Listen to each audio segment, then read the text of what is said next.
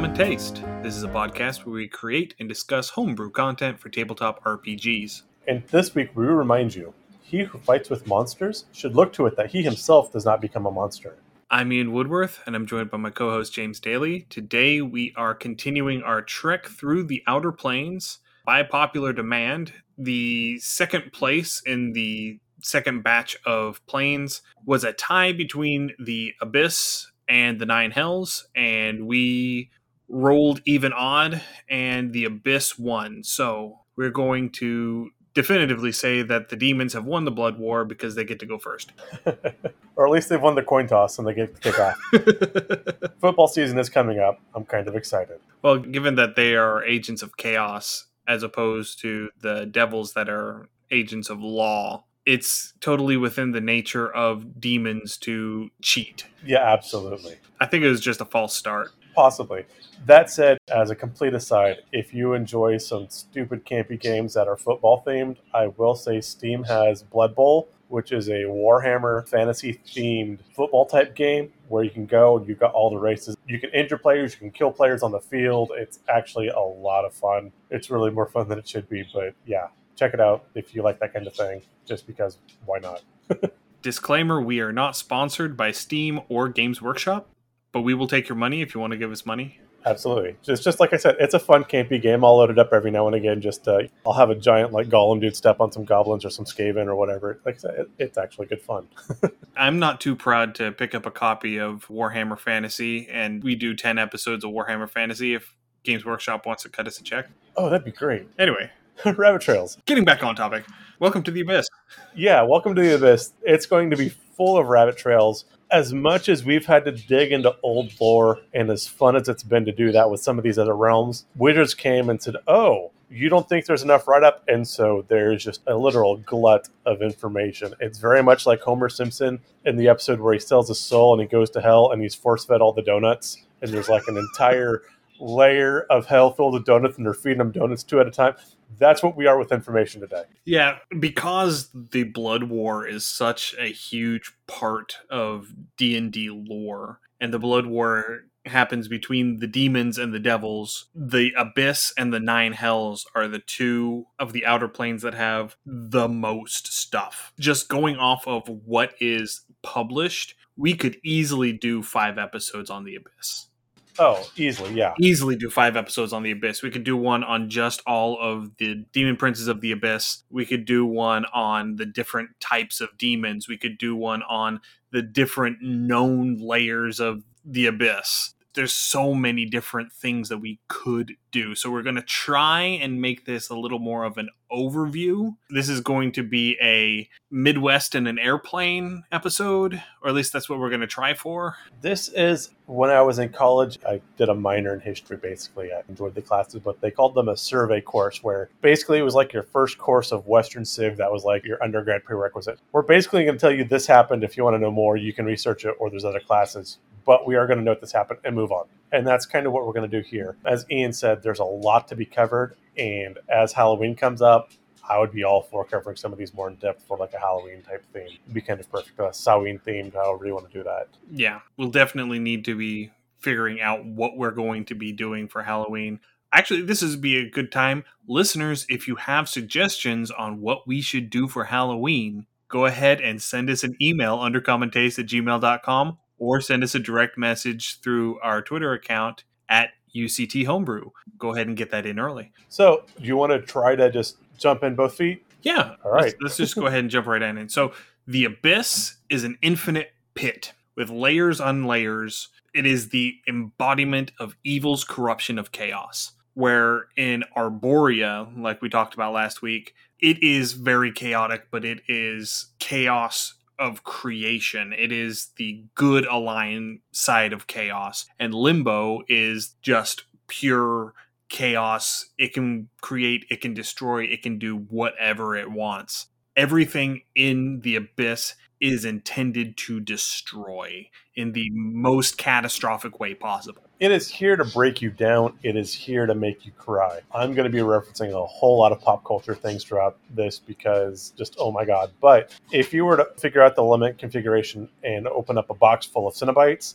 they're coming pretty much from the abyss. Yeah. So, to quote the third edition Manual of the Planes, the abyss is not actually infinite, but nobody has bothered to map out all of the layers because it is so incredibly dangerous that no one has any desire to know what everything is or how to get there. Which makes sense, yeah. I mean, it's just not worth it. Yeah. But the quote from the third edition Manual of the Planes is conventional wisdom places the number of layers of the abyss at 666 though there may be more. They were kind of running with the whole satanic panic at that thing. And I mean, 666, why not just run with it? I was going to say, though, just as a start, that's a great start for a campaign hook, is that your party's, you know, been hired by some like shady cartography company that was like, we need adventurers to make us a map. And like the pay seemed like stupid good, so why not? And then they just shove you in and say, count till you reach the bottom.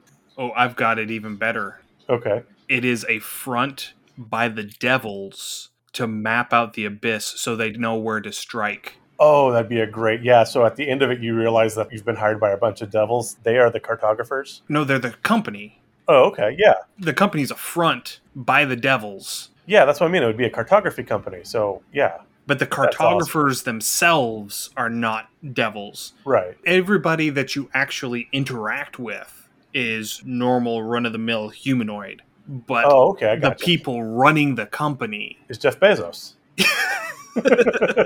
yeah. So the people running the company are devils. Okay, yeah, that's awesome. I love it. Yeah. So whenever we talk about the abyss, the dominant race in the abyss are the Tanar'ri, which are colloquially referred to as demons. They were referred to as Tanar'ri up through third edition, possibly into fourth edition. I don't know. I haven't looked in the fourth edition monster manuals, but that tag has been largely removed in fifth edition. They have lumped them all together as fiends, which I think does them all a great disservice. Yeah, and again, a lot of stuff got lumped and kind of grouped together fifth edition to make it quote more accessible. And they've done that. It's simplicity for accessibility, but it does hurt the lore. But the thing is, I don't think this bit of simplicity actually improves the game. Yeah, I agree with that too. I think that keeping at least the devils, the demons, and the Yugoloths, the three of those major players separate from one another as separate entity groups would have been much better for their narrative of the continuation of the Blood War.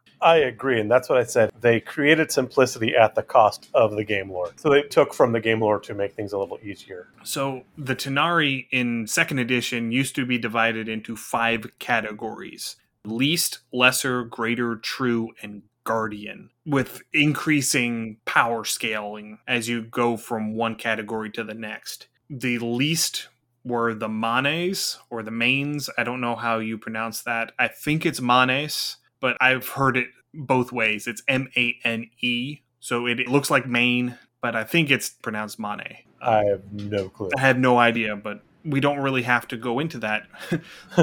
but they are the petitioners of the abyss. They are the souls of the dead that get condemned to the abyss. But condemned is kind of a strong term because everyone who is a demon wants to be a demon. Everyone who is a demon has purposely made the choices in their life that sent them to the abyss. It's like the old bumper sticker meme I don't suffer from insanity, but I enjoy every minute of it. Right. And they are just literal cannon fodder. They are just the hordes that get thrown against the infernal lines in the Blood War. And if Amane ends up being exemplary enough, they end up eventually getting the eye of a more powerful demon who will bestow upon them power and then they will change form into a more powerful Tanar'ri and more powerful demon. So basically, it's a field promotion. Yeah. and the same thing for devils. Devils do the same thing. I think it's dretches are the infernal equivalent of the Mane. They're just the really weak souls of the dead that just sort of are used. They're sometimes used as food. There's an instance a little bit later on where they're used as fuel to power a ship, and I'll get to that in a little bit. But basically, they're the bottom of the totem pole. And as you go up, there are a lot of different varieties of Tanar'ri. I was able to count 35 different varieties without really having to look too hard. That was without pulling all of the books off of my shelf. That is absolute insanity. So there are some that are a little bit more common that some people may have familiarity with. The Mariliths, they're basically six armed snake ladies with scimitars. Uh, you actually kind of see something similar to these in uh, Burning Crusade early on. The Mariliths, you see a lot of the uh, demonesses walk around. They only Yeah. have four arms, but you can definitely tell they took their inspiration from this particular art. For people who have continued to play through World of Warcraft, Queen Azshara would be a Marilith. Correct. Then you have the Balor. The Balor is basically the Balrog from Lord of the Rings. It's your big stereotypical demon with the big wings and the fur and the cow feet and the cow horns and the very big bestial breathes fire roar. Looks like a beefy satyr that's on fire. Yeah, it's a little bit different than the Balrog from Super Mario Brothers, which is just a weird giant lava crocodile. But whatever, we'll take it. Right. See here, there's the Quasit. The Quasit is basically the demon version of the imp. So Magnus had a Quasit as a familiar going through. I've mentioned my evil character Magnus quite a bit, and if you get to play with one of these, generally in third edition, I think they're still kicking around in fifth edition. They are. They can do some interesting things though because they do have innate invisibility, and depending on the version, I know in third edition they also had a poison attack as well. So these can Yes. be a lot of fun to kind of tinker with. But just so you know, Magnus had a Quasit familiar. Yes, he did. So the succubus and incubus are both demons. I think that the succubus is prevalent enough in popular culture that I don't have to describe what a succubus is. Yeah, and an Incubus is an alt rock band from the early 2000s. they are. I actually kind of liked Incubus a little bit. I still do too. I mean, they're- pop up on the playlist. It's like, oh, I remember that. That was some good times. Yeah. They're not my favorite, but I'll listen to them if they come up. I mean, they're no Nickelback. Okay, um, I think we have to end the uh, podcast now. I'm Um, not saying I like Nickelback. What I'm saying is I won't turn them off if they pop up. oh, And actually, you know what? Nickelback's their songs aren't terrible. They do what they do. They are good background music. I'll stand up for Nickelback. You know what? They filled a role. There was a vacuum. They stepped into it. They're not great, but they were there. And they've obviously sold a whole hell of a lot more tickets than I have. So who am I to throw stones, right? I suppose. At least it's not Creed. yes. Anyway, moving along. Did we There's say rabbit trails? yes, we did.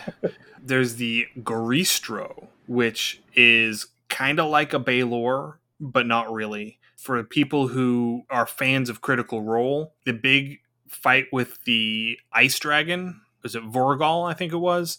Yank, the demon that they pulled through the gate, he was a Goristro Oh, nice. and they are big and mean. And then the last one that I wanted to touch on, I think this one came to fifth edition in Mordenkainen's Tome of Foes, is called the Yochlol. Y O C H L O L. That's just a great name. And they have had so much of their stuff pruned away mm-hmm. from them. I just happened to find it in the second edition Planescape Monster Compendium. Oh my god, these things were amazing.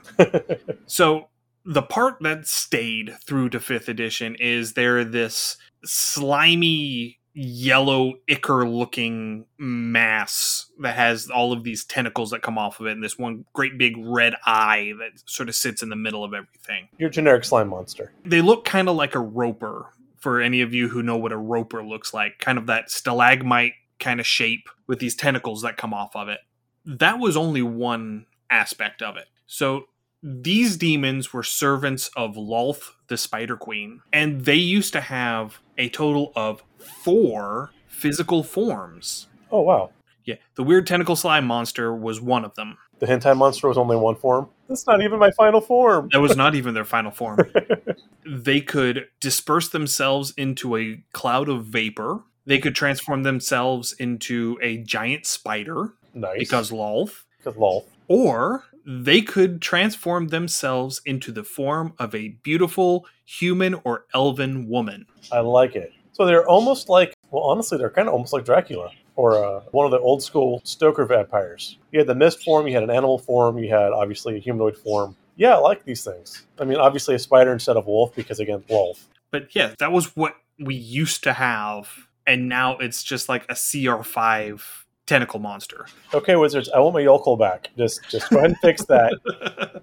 so that might have to be our write up for this week. Yes, please. But those are some of the more prominent, more common demons that you run into. So, one of the things that I have run into working on the plane of air module that I'm working on is there was a race that preceded the Tanar'ri in the Abyss called the Obyriths. The Obyriths and a race called the Baatorians were the progenitor races of the Tanar'ri and the Baatezu. So these are the progenitor races to the demons and devils that we know today. So we're probably on a time frame of some of our spellweavers before they had their cataclysm. Yeah, these yes. If not before that. Absolutely, yes. These are pre-multiverse. Pre-multiverse and even pre-deities in some regards. Almost. Okay.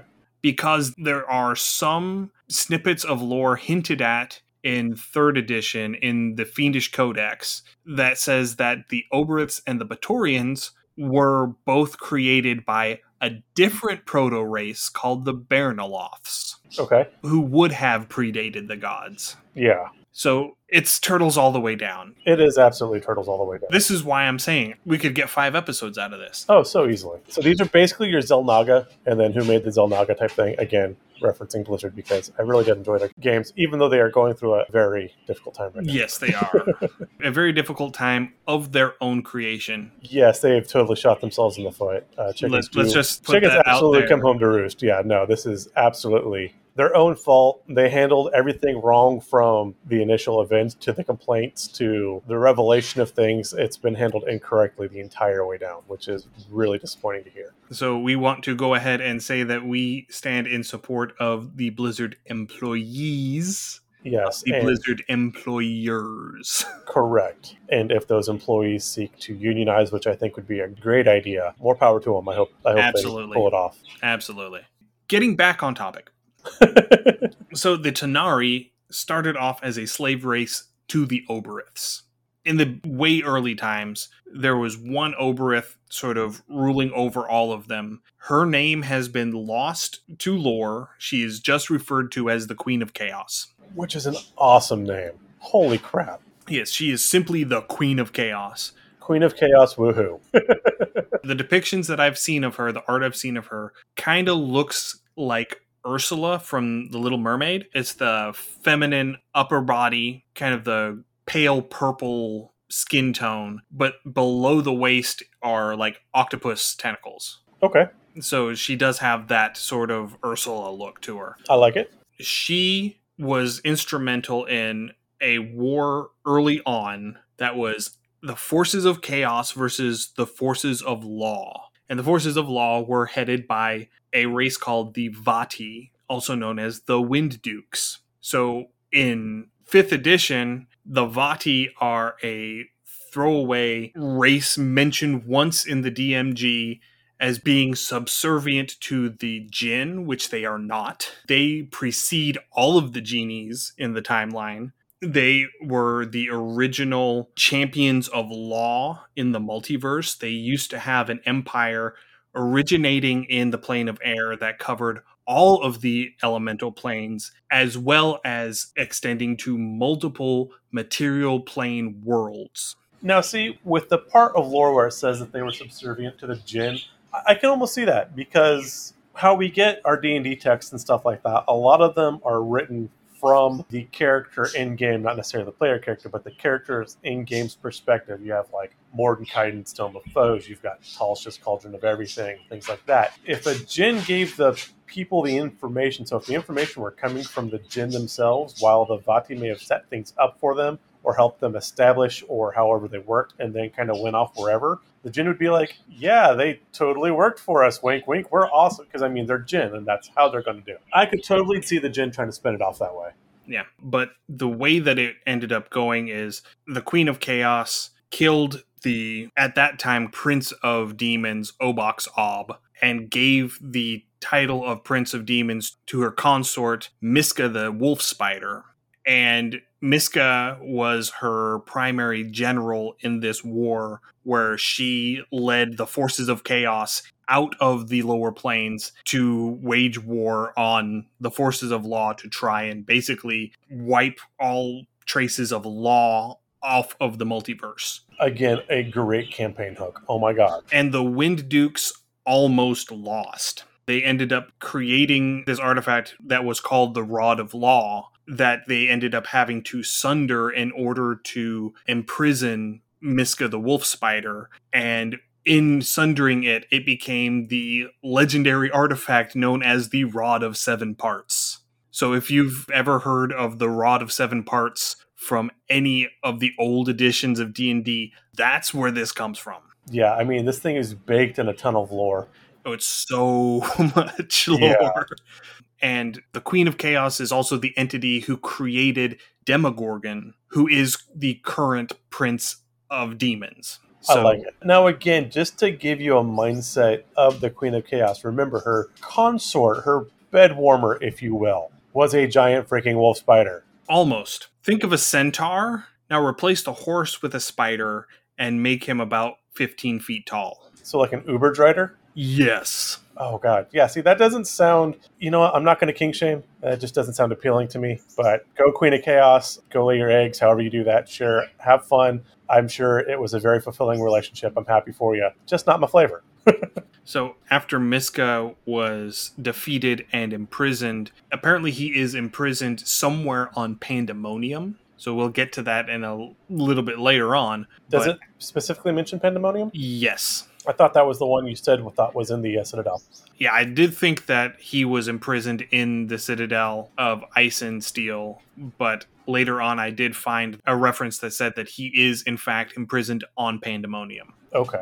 But after this defeat, the Queen of Chaos retreated back into the abyss onto the 14th layer, which is referred to as the Steaming Fens, and has just disappeared. Has not been seen or heard from since.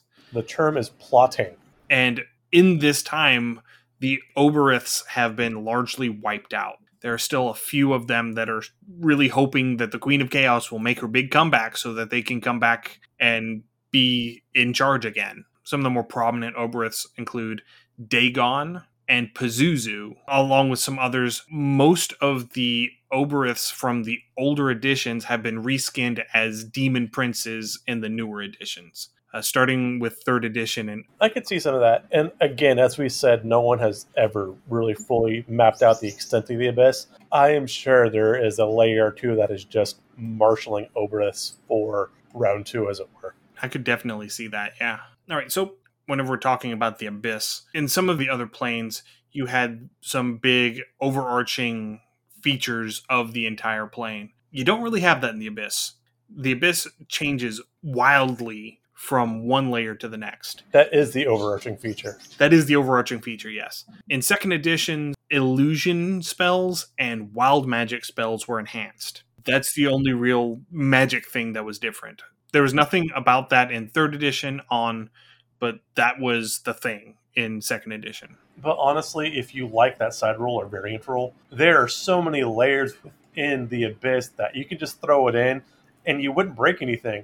You could have a layer where wild magic and fey magic go, it's absolutely crazy. You could have a layer where for some reason fey magic and wild magic just doesn't work. I would totally do that just to keep your if you were doing multiple layers of the abyss, just to keep your players kind of guessing, is I would change the rules. Maybe some areas physical damage is doubled, maybe it's halved, maybe everybody has resistance to something. You really can play and tinker with a lot of these different things in a world building aspect just because literally anything goes. Right. And third edition actually had a D100 table where if you didn't know where you were going, if you just jumped through a portal in the abyss, you could roll a D100 on this random encounter table and figure out what type of layer you ended up getting spit out in. I mean, some of them you got air dominant, so you can be in a plane like the plane of air where it's subjective gravity you're in free fall until you splat against something you know there's one there it's a blood war battleground so you spit out in the middle of this great big fight between the demons and devils. A grass plain filled with predators. See here, an ocean of water, a sea of acid, Oh my. or a sea of magma. These are some of the different things that you could run into. Now, with this table, something I really like and I think could really be used is I know a lot of groups, they don't have time to sit down and do a full long campaign, but a lot of people want to do a string of basically one offs, one or two, you know, session meetings, and then they're done and, they can go back and just rinse and repeat. I know Candlekeep Mysteries has a lot of one offs, which is a great resource. So I'm really happy Wizards put that out. But you could have like a carnival, like a dark carnival. People go up and just your party comes up to this carnival whenever, and you can either have it that's a trick, or maybe for whatever reason they buy into this and they're all given a teleport stone with a timer. They step through this tent into a portal that just throws them somewhere in the abyss. There's your entire plot, everything you got, and now you've got to survive or figure out whatever for how long before the timer runs up. Then whatever treasure you loot, you get to keep. So now it is a carnival game, you know? Maybe it's run by like an imp or something like that. But very easily something you can do for a quick one-off hook. You have your party there, they go, they murder hobo a bunch of stuff, or they, they discover a bunch of stuff, they pop out, and the story's over. And you can rinse and repeat that so many times, and it doesn't even have to be the same exact layer because you could roll this table real easily or just make up whatever the hell you want. Right, yeah. So, starting into some of the notable layers of the Abyss. Obviously, there are tons of layers of the Abyss. Most of them are not detailed, but there are some With certain flavors. with certain flavors that are established. The first layer is called the Plane of Infinite Portals. This is where the River Styx is. This is where you just sort of show up whenever you first come to the Abyss. And it is pockmarked with all of these pits. And each pit is a portal that goes to a different layer of the Abyss. Some of the pits are consistent and always send you to the same layer. Some of the pits vary. Some of the pits are two way, some of them are one way. This is very much the old Scooby Doo in the hallway trope. Yes. yes, it is. And in addition to all of these pits with all of these portals, you have a bunch of these iron strongholds just dotting the landscape everywhere because every demon that is powerful enough to command a following will have one of these iron strongholds. It's where their forces will rally whenever they're getting ready to launch a sortie against the devils. It's where the powerful demons will set up and they will astral project to be able to go send their uh, consciousness onto the material plane so that they can find souls to corrupt. So their bodies will stay here in the stronghold, surrounded by all of their most powerful retainers who keep their body safe until they come back. So it's kind of like a bunker. It's, that's kind of cool. Yes, absolutely. That's exactly what it is. Again, story of Possible Hook is you just hop even to the first layer and you're here to put one particular demon down because he's doing something or you know that they're on the material plane, he's on a different plane, he's fighting, but you have figured out which stronghold he's located in and your job is to go bust up the stronghold and put him down while he's phased out. Yeah. And I could definitely see this as being the end arc for a campaign where you've been dealing with this cult for 15 levels Oh yeah, that'd be awesome. and you're just done with it. and you're going to put it down. yeah, you are going to end this one way or another. But there are a couple of specific locations within the plane of infinite portals that are also fleshed out. One of them is called Broken Reach. Broken Reach is a stronghold that is controlled by a succubus sorcerer named Red Shroud. Oh my. And this is the place where mercenaries for the Blood War, looking to get hired on by the demons, congregate. This is where you go to get headhunted. This is where you're going to find a ton of Yugoloths. Yes, you are totally going to find a ton of Yugoloths here. But there is the portal to the city of Plague Mort, which is the gate city on the Outlands where Sigil is. That portal ends in the main hall in Broken Reach. So that's where that portal spits you out. So if you're coming from Sigil, the city of doors, out to the abyss and you go through the portal in Plague Mort, this is where you end up. Just go ahead and straighten up your tie and say hi to Miss Red Shroud. And then the other location is called Ferrug. It was once the stronghold of a demon who was slain while she was astral projecting. And now it is basically a free for all, whoever can hold it. It's a very strategically important position because it is on the shores of the lakes of molten iron. And because both the demons and the devils want as much iron as they can get for their strongholds, because that is the one material that they use for their strongholds in the Blood War, because it's the one material that can hold up. That is a very important location. And in third edition, the last I could find any mention of it, it was occupied by a force charged by Demogorgon to defend the lakes against attacks from the devils. So this stronghold is basically the Elder Wand of strongholds. You get it by taking over whoever in there, and they're coming after you afterwards. Kinda, yeah. Yeah, I like it. So that's the first layer. The next one of real importance is called Azzagrat. It is the realm of Graz'zt. Graz'zt is one of the more influential of the demon lords. I'm pretty sure that Graz'zt is either the lover or the child of Tasha. I can't remember which one because it's uh, Graz'zt and Iggwilv, and I can't remember which one is which. I think Graz'zt is the lover and Iggwilv is the child, but I might have that backwards. I'm not entirely certain. I have no idea. But this particular demon lord is tied with Tasha, as in Tasha's cauldron of everything Tasha. This particular demon is the one who gave her all of the insights that she needed to write the Demonomicon. Oh, nice. Hey everyone, Future Ian here with a lore correction brought to you by the power of post production. It turns out that Iggwilv and Tasha are the same person. Graz'zt did take Iggwilv or Tasha as a lover, and their child was Iuz. Now, with that correction out of the way, let's get back to the show. So this is a very prominent demon lord in D&D lore. And he's also one of the more powerful demon lords in that his realm covers 3 layers of the abyss. Layers 45, 46 and 47. And he has a city called Zelatar that exists in all 3 layers. And you could go into Zelatar, be walking down the street in layer 45, walk into a store, and the interior of that store is in layer 46. Confusing, but okay. I'm good with that. And the three layers are connected by the River of Salt, which you're going to cringe a little bit at this.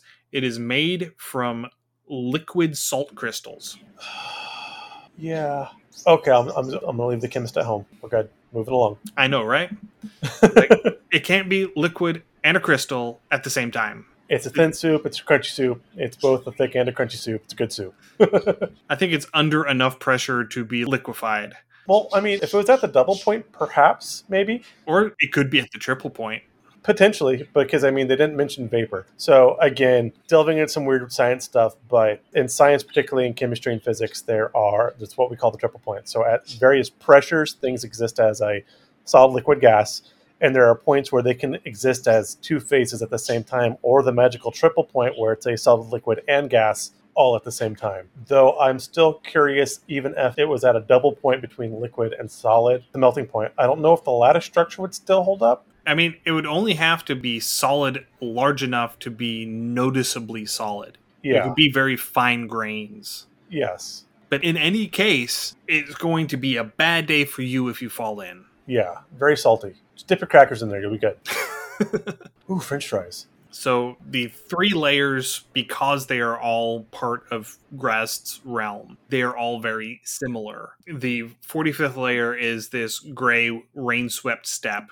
It has a very Hades feel to it, it is very gray and drab. The 46th layer is illuminated from the ground. So the ground is your light source, not a sun in the sky. So all of your shadows are backwards. So all of your shadows go up instead of going down. Ooh, I like it. And then the 47th layer can only be reached from one of the other two layers of his realm. There are no portals into it from any other layer, not even the first. It is illuminated by a blue sun, and fire here burns purple instead of red and deals cold damage instead of fire damage. So this place is just confusing. I like it. So I'm just wanting to see like a red dragon show up and be all, haha, it's fire, and then just walk into it. Oh, that'd be awesome. and find out that it's not fire like you're used to. That's awesome. I would definitely sign up for that. So the portals between the layers appear in groves of viper trees. Now we talked a little bit about viper trees when we were talking about Hades. They're these walking trees that have snakes for branches. They're a little bitey. They're a little bitey. Would not suggest as a pet Or sometimes they appear as these furnaces of green flame. with Floo powder. But because Graz'zt has a little bit of a sense of humor, sometimes the furnaces are just furnaces I love that. and they're full of fire and pain. oh, that's beautiful. I love that. Oh my god, that's awesome. So you have to know which furnaces are portals and which furnaces are furnaces. like the ones that are portals just have like a little space heater behind the portal so it still feels warm. Or actually, no, depending on the layer, it could be cold. And so the city of Zelatar exists on all three layers. Like I said, it is interdimensional and visible within all layers is the Argent Palace, which is where Graz'zt presides. It is a palace with 66 ivory towers and 100 mirrored halls. Oh, that sounds terrifying. And by mirrored halls, I mean it's a mirror maze. Right. The interior of his palace is a giant mirror maze. Have you ever been to some of those mirror mazes that are in Gatlinburg? No. I think there's a building called MagiQuest that has some, and it's fun, but it is absolutely disorientating. And you are definitely not quite dizzy, but you're definitely disorientated by the time you leave. I find them kind of fun in small doses. So imagining, you know, that there's a hundred of these things would be uh, just a giant bag of nope. Yeah. And to top it all off, also within these halls are Bodaks. Woohoo! which I think is weird because Bodaks I thought were supposed to be worshippers of Orcus. So what in the world worshippers of Orcus are doing in the mirror halls of Graz'zt, I don't know. The term is indentured servant. They might just be stuck. That's also a possibility as well. Yes. So that takes care of Azzagrat. Next up is Thanatos, which is the realm of Orcus. It's the 113th layer of the Abyss. This is a layer that is dominated by the undead. It is depicted as a frozen tundra that is dotted by tombstones crusted with mosses and fungi. Sometimes they are solitary, sometimes they're clustered together, but there's tombstones everywhere. I'm liking the atmosphere. I'm liking the feel. Again, kind of late October. Get that good fall chill in. We're getting to that part. So the heart of the layer is Naratyr, the city of the dead. It is a city carved into the surface of a frozen ocean. oh wow! And to quote the third edition Manual of the Planes, it is a frigid necropolis of tall mausoleums, towering funeral obelisks, crypt parapets, and carpets woven from the hair removed from the thousands of unquiet dead that reside within. Sweet Jeebus. It was cool till that last little bit, and it just got creepy. So some of the prominent denizens include zombies, ghouls, and wights, liches of all types, and vampiric giants. Wow. I mean, just wow. I never put those two things together. I should have. That could be a lot of fun to play with. Yes. Oh my god. yes. This place sounds terrifying. Holy crap. Well, I mean, it is the realm of Orcus, so it should be terrifying. There was a time near the beginning of third edition where it was rumored that Orcus was dead, and one of the gods of the Drow pantheon moved in to take over. But then rumors were that Orcus wasn't as dead as people thought he was, and then the goddess that had moved in disappeared. So this was about the time of the Rogue March and Orcus becoming tenebrous and all of that nonsense. Gotcha. So there's all of that. Now there's a bunch of other less important ones as we go down. I went back to the top of the numerical order and I'm working my way down. So the sixth layer is the realm of a million eyes. It is the home of the Great Mother, who is the chief deity of beholders. The entire layer is wound through with these twisting tunnels, and the tunnels are lined, studded with these living eyes, as if they were, you know, encrusted with gems, but instead of gems, it's these eyeballs. Oh my. And each of these eyes is an eye of the Great Mother herself. Ew. Now, is this the same Great Mother in uh, Critical Role by chance? Uh, not that I'm aware of. Aware of? Because I think, wasn't that the name of the two of their gods? No. Okay, then I've misremembered. No, I don't think that Matt Mercer grabbed the God of Beholders. I didn't think so either. That's why I was like, is there an upcoming twist that I'm like need a spoiler alert for, or Which which which campaign? second campaign? So uh, the I god may of, have just not gotten that far yet. the god of Caduceus and no, um, that's the Earth Mother. Earth Mother. Okay, okay, good. Yes. That's where I'm broken. Yeah, that's uh, Melora. okay. Yeah, the Earth Mother. I was going to say because I could see Matt Mercer doing something like that, where it's oh look, I am this wonderful happy deity. Haha, nope.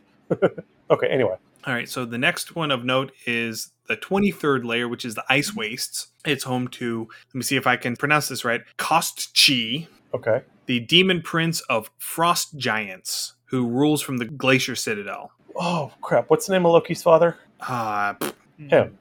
yeah.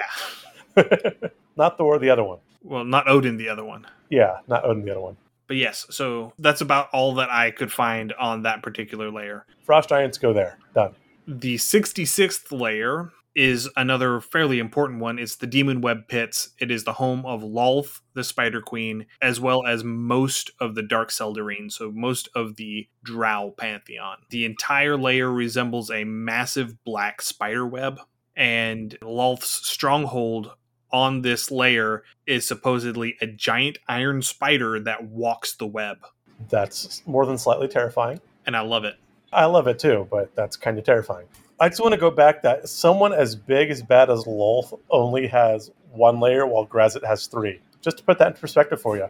Yeah, just to put that in perspective. And Graz'zt isn't even the most powerful of the demon lords. Um, next one is Smaragd, which is the 74th layer. It's the home of Merrshaulk, who is one of the Yuan-ti gods. The entire layer is a jungle with acid rain, fermenting poison, and ever changing colors. So it is the worst acid trip ever. I was going to say it's the hippie realm. And it is possibly just layers of jungle canopy with no floor at the bottom. It's like the Grateful Dead continuously like piped through the floor. Possibly. I would totally do that. Yeah, so I, I would definitely like if I was doing anything here, I'd have some Grateful Dead or some Phish. You know, I'd get some old Iron like, psych- Butterfly. yeah, some old psychedelic rock, and just totally play that in the background for my players. I just love the fact that it has this Yuan-ti god, which the Yuan-ti have this very Mesoamerican feel to them. But the layer is called Smaragd, which has a very Norse feel to it. Yeah, the naming conventions are a bit wonky. I'll grant you that. Yeah. Now, see, you say the Yuan-ti have a Mesoamerican feel. I can kind of see that. I always figured a more Southeast Asia, kind of like Burma and Malaysia. Possibly, yeah. I could see either one though. I'm just going off of the fifth edition art. Right. The Okay. 5e art has a very Aztec Mayan feel to it. Yeah, I can see that with the step pyramids. The step pyramids with just the dress that they show the various Yuan-ti in. I don't remember the dress. I remember that, but I was going to say even like in uh, not Korea, Cambodia? There we go. They have step pyramids in Cambodia as well. So again, Right. Step pyramids are not exclusive to Mesoamerica. no, they true. are not. And so I mean, I'm not saying it was aliens, but it was totally Yuan-ti. It was the lizard people who are now underground. That's right. And the moon is made of cheese. All right, getting back on topic.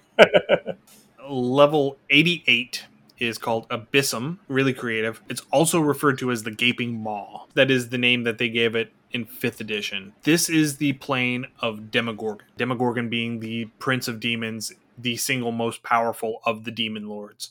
His palace is these two serpentine towers topped with skull-shaped minarets, but the bulk of the palace is underground underwater. Nice. It is also referred to as the brine flats because it is full of this super salty ocean, like Dead Sea super salty. So if you're making pickles, you're set.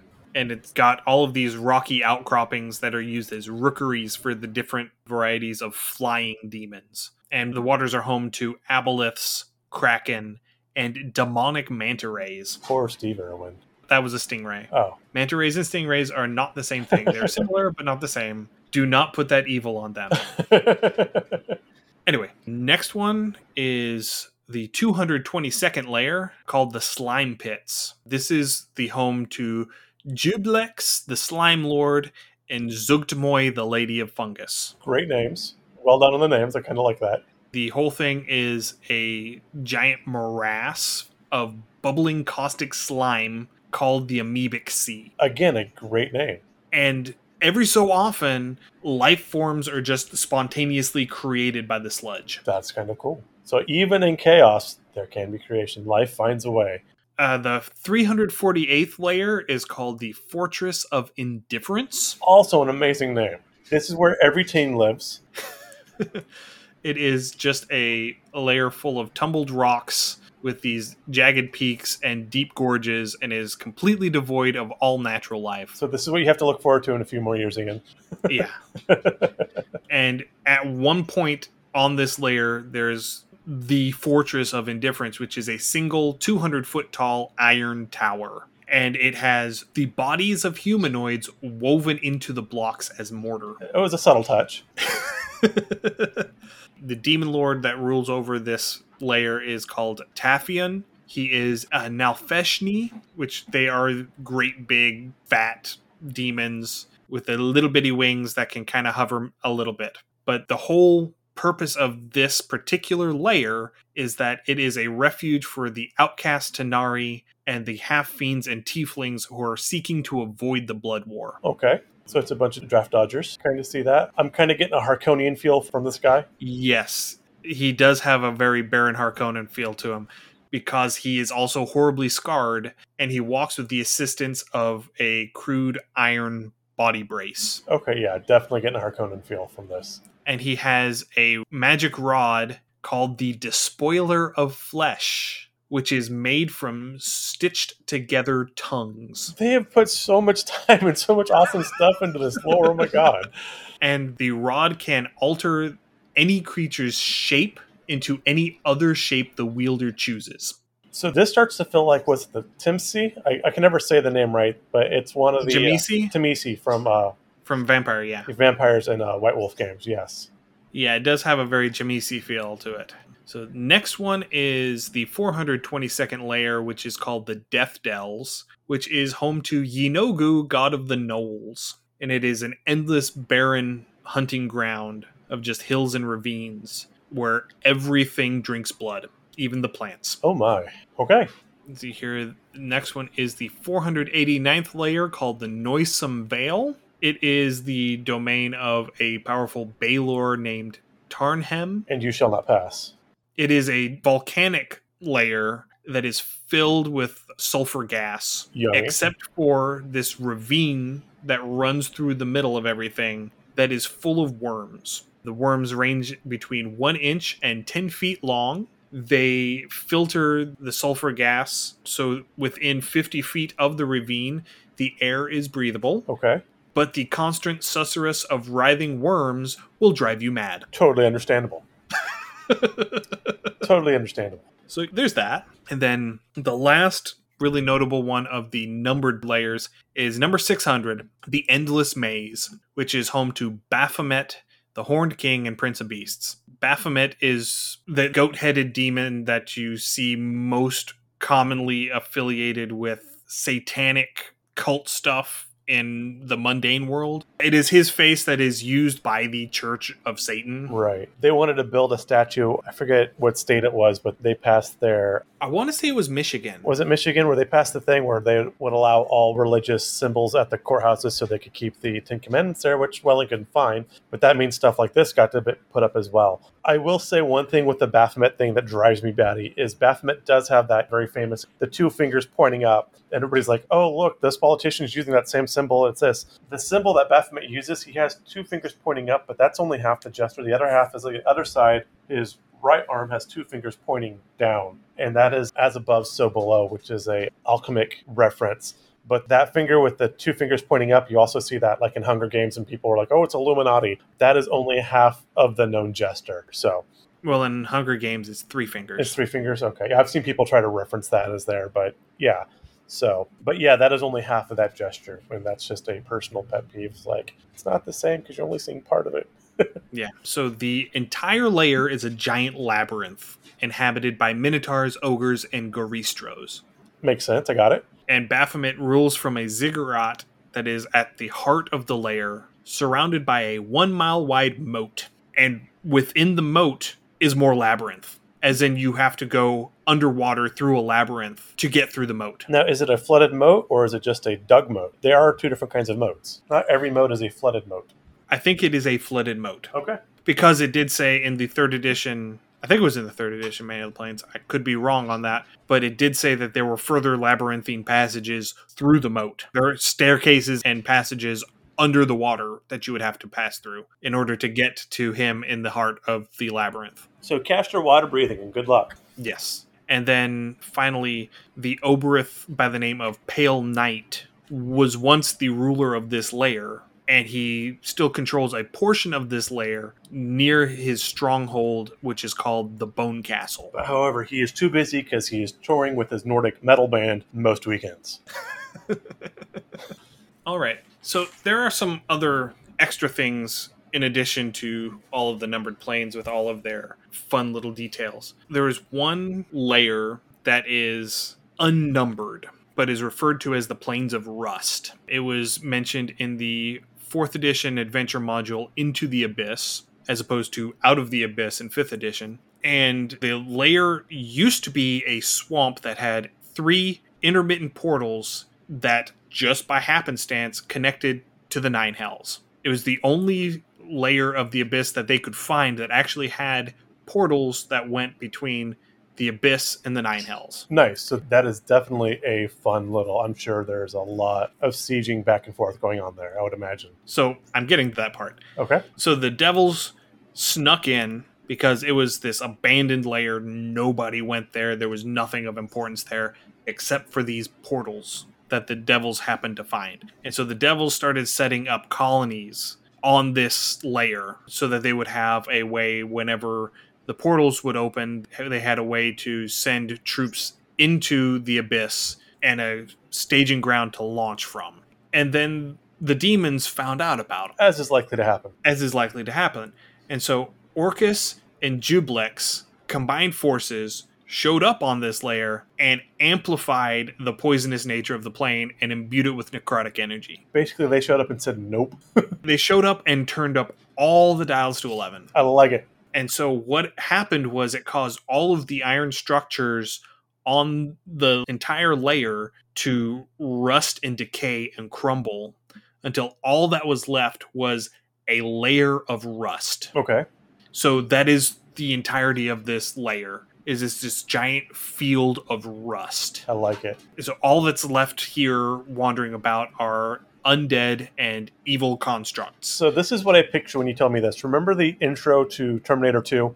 No, Okay, so because I haven't watched Terminator 2. you've not watched Terminator 2? What the hell? Where have you been? Holy crap. Are you seriously I have had a great many things to try and catch up on. Yeah, but that came out in like 91. Uh, the movie's like 20 years old. I was now. two. Yeah, exactly. So you've had this much time to watch it. So anyway, in Terminator 2, they start off in the future where they've got the machines fighting and they're going through and at this point the Terminators themselves aren't even they don't look cybernetic. They're just basically walking metallic skeletons are going through.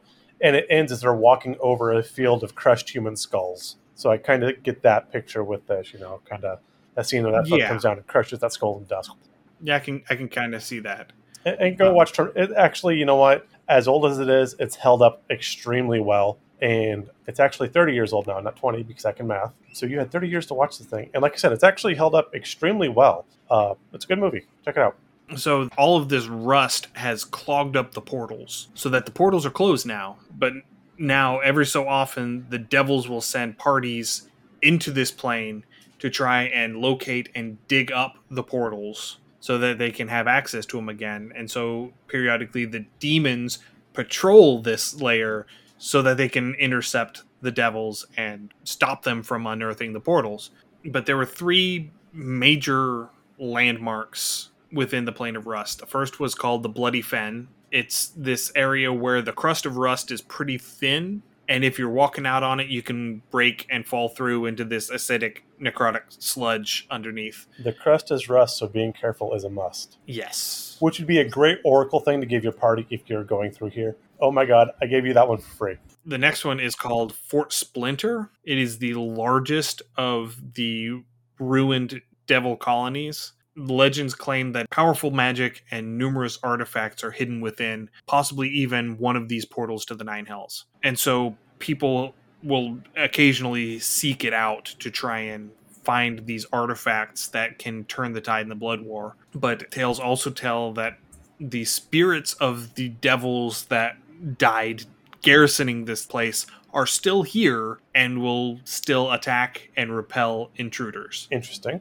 So you have So, devil ghosts. Devil ghosts. Devil ghosts. Because devils aren't enough. Nope, they get phase two. Why not? And then the last one is the Palace of Dust. which is this recurring image.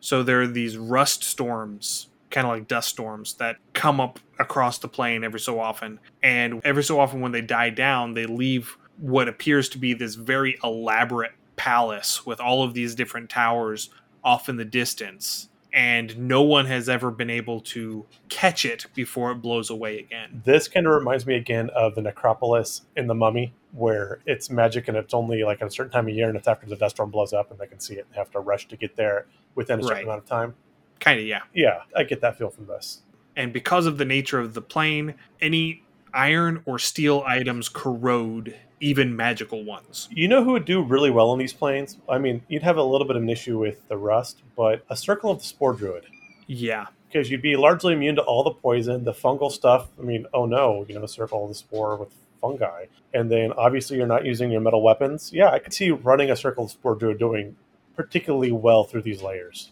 So the way that it goes is that every day, every steel or iron item that you possess takes a cumulative minus one penalty to either their attack or to their armor bonus, up to a maximum of minus three. And any item that is reduced below its bonus.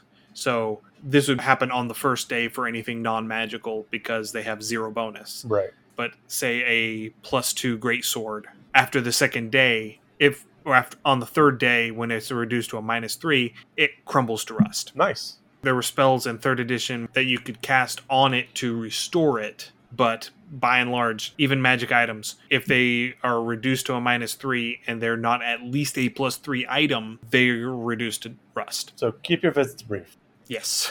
The other two little things that I wanted to talk about, one of them were called the Ships of Chaos. Also, another great name. Also, a great metal band name. So double points for that.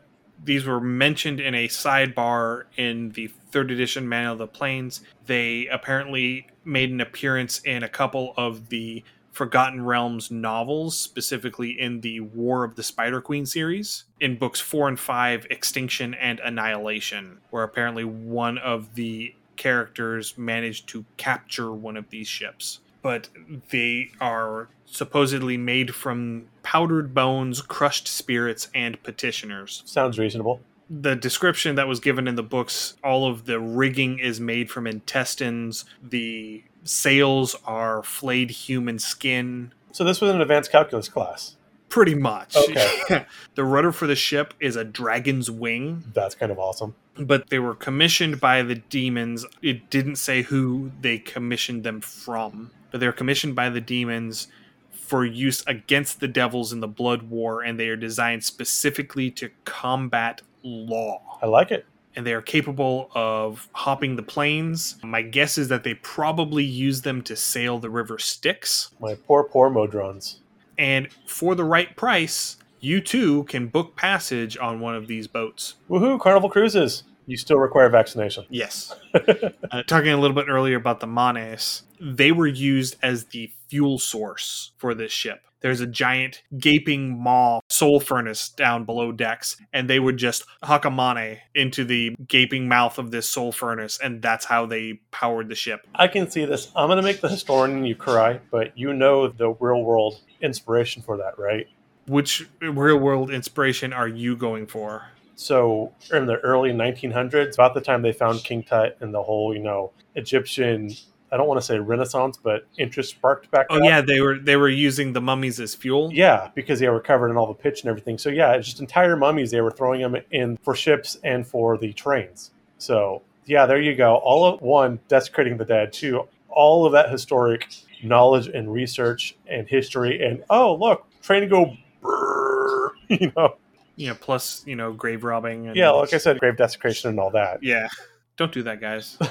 and then the last thing that I really wanted to touch on was this thing called Demon Wing, which was created by Monte Cook in a second edition adventure. I think it was called The Paladin in Hell, I think is what the module was called. Again, good names. I wish I could name things like these people. They have some great names. But this was an entire layer of the abyss that Demogorgon shaped and transformed into a flying stone walled ship capable of flying between the planes. It is the Flying Dutchman. Yes, it is a giant stone airship, That's kind of awesome. and it is commanded by a Balor. Did you ever play the original Final Fantasy? I played part of it. I didn't get all the way through. Towards it. the end, one of the things you earn or win, I forget exactly how you get it, is a giant flying ship. And I could totally see it being something like this because by that point, you have like kicked three or four of the elemental gods in the teeth and are looking for the last one. I remember doing that in uh, Final Fantasy IV. Uh, potentially, yeah. I don't think I've ever played four. Well, given our Dragoon episode, you know that I've played Final Fantasy Right. IV. All right, so that's about everything that I pulled up. That is the The highlights, Yeah, the highlights from thirty thousand feet. right. Like I said, we were just kind of touching on everything. This is very much a survey episode on the Abyss. I am certain we're going to come back and revisit a lot of these planes just because they have built so much lore into them. And any one of these planes we've talked about, there's a lot that you could use, a lot of potential for campaigns, a lot of potential for world building, a ton of potential for homebrewing. The Abyss itself leads itself to homebrewing because it is so chaotic. So therefore, you can do anything, and it would be really hard to make something broken because everything is so weird. So if you made it broken, you could just make something equally broken and throw it against it, and you could just make whatever kind of horrible, horrible creature you want. And if your players complain, it's like, hey, it's a chaotic plane, so what? Yeah, and I can definitely see taking your Pact of the Fiend Warlock Oh yeah, and being able to flavor them based on which one of these demon princes you wanted to be connected to. absolutely. Granted, canonically, most often you're going to be going with a devil and not a demon because devils you make bargains with, and demons just allow you to live because you're useful. Right. But yeah, I can definitely see, you know, taking a Pact of the Fiend Warlock and sort of flavoring it a little bit for uh, Juiblex or Zuggtmoy or Baphomet. Even Lolth, honestly.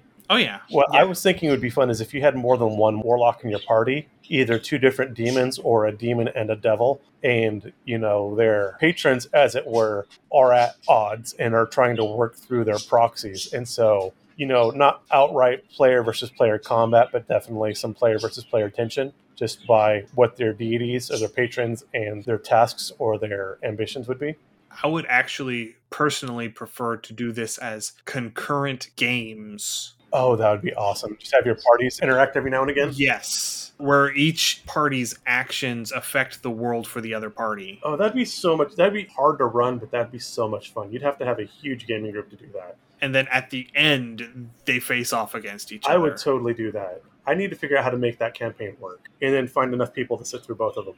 But Right. but yeah, so that's basically what I got today. Like I said, there is enough here to where we could do a complete five episode arc. I could definitely see us coming back and doing an episode on the Blood War. I could definitely see us coming back and at least touching on the war between the Queen of Chaos and the Wind Dukes. okay, talking a little bit about that conflict and the fallout for that and how that has played out across the lore to today. I would love that. That'd be amazing. But as it is now, the Modrons keep marching on, and so we must follow. Indeed. So, thank you everyone for joining us today. We tried to keep the tangents to a minimum.